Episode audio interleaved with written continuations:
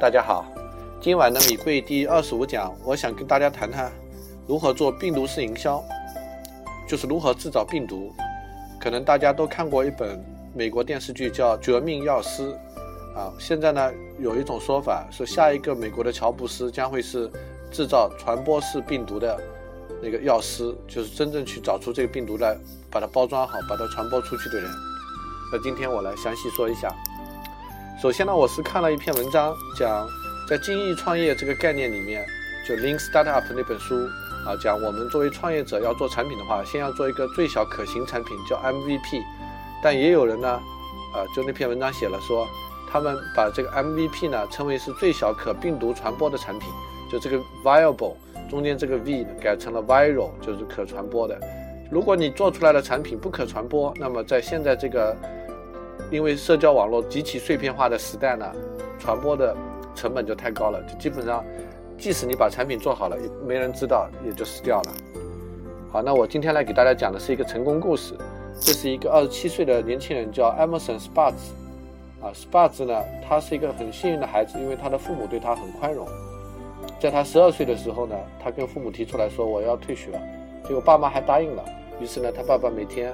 啊在家里给他做家庭老师。要求他每天呢读一本伟人的传记，因为那时候他才十二岁嘛，每天读一本伟人传记，他就在想，我十七岁的时候，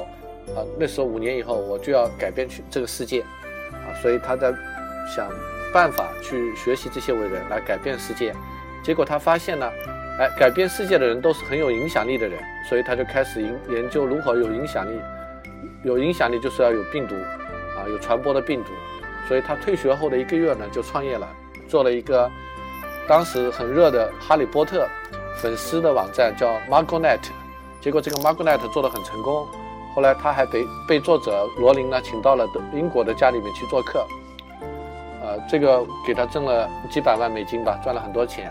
后来呢，他觉得自己还要上学，重新去上了大学。啊，在十几岁的时候去十七八岁吧上大学，然后呢，到大学里发现讲的都不是他想听的，所以他就。逃课了，自己跑去图书馆，每天研究大量的学问，比如心理学啊、传播学啊等等。于是呢，建立了大量的思考的框架，比如说，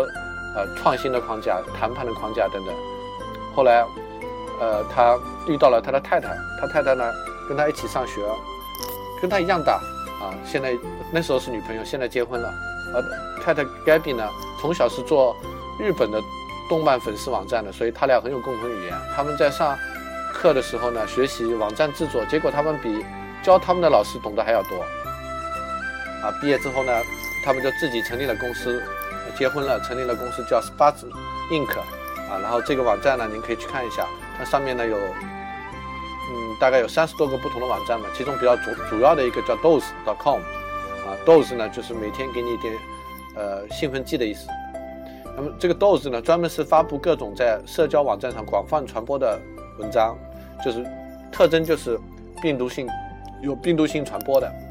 因为病毒性传播呢，前提是这个篇文章如果我在 Facebook、Twitter 里面分享的话，会不会让好友们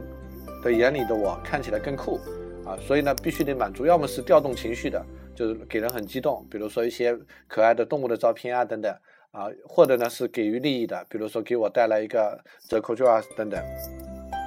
那么 Amazon 呢，在一次 TED 演讲上。他分享了一些心得，怎么样能够让这个文章呢变得有病毒传播？有几点吧。第一，一定要做一个列表，数字列表，而且是单数的来做标题，比如说成功人士的七个习惯啊等等。因为百分之八十的人呢是只读标题的，所以你至少要花两个小时来写一个标题。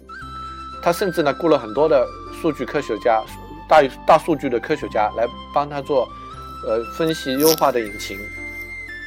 而且呢，第二呢是一定要有漂亮的照片，这个照片呢几乎跟标题一样的重要，就是带数字的标题和漂亮的照片，啊，然后呢句子和段落都要很短，要便于阅读，用感叹号来加大力度，还有呢每天呢发三次，早上八点一次，下午四点一次，晚上十点一次，啊，因为呢每个人看这个社交媒体的习惯是不一样的，每每隔八小时你重发一次就对了。他自己称为自己呢是内容的整合者。啊，类似于一个短线炒股的人员，他不认为呢病毒内容是需要原创的，因为互联网那么大，如果你想过什么的话，一定已经有人想过了，甚至已经都有很多人做过了。所以他认为要做的是去找病毒的种子。哎，这一方面我有个建议，大家可以去看一下搜狗搜索引擎，它里面有一个微信搜索，它的这个首页现在是我把它设为我的浏览器的缺省页，就我打开浏览器我都看到这个首页，因为这首页上有在微信里面传播的最广泛的那些文章，这就是病毒的种子。然后呢，他会去。把这个文章呢找出来重新包装，啊，重新包装，用漂亮的，呃，用他刚才说的这种标题，啊，用照片等等，他会用优化的算法，用计算机来帮他进行大量的数据分析，来确认什么样的标题是好的。好，那么总结一下，今天我们学到了什么？关于病毒式营销，这个是跟下一个乔布斯一样重要。我们要制作，要学会制作传播的病毒。为什么呢？因为改变世界首先是需要有影响力，而每一个人呢都至少有一个想法需要去传播，甚至不一定是我们自己的原创的想法。如果我们的想法有病毒性，那么几分钟之内就可以让这个想法触及到上百万的人，因为我们有了发达的社交媒体的这种传播。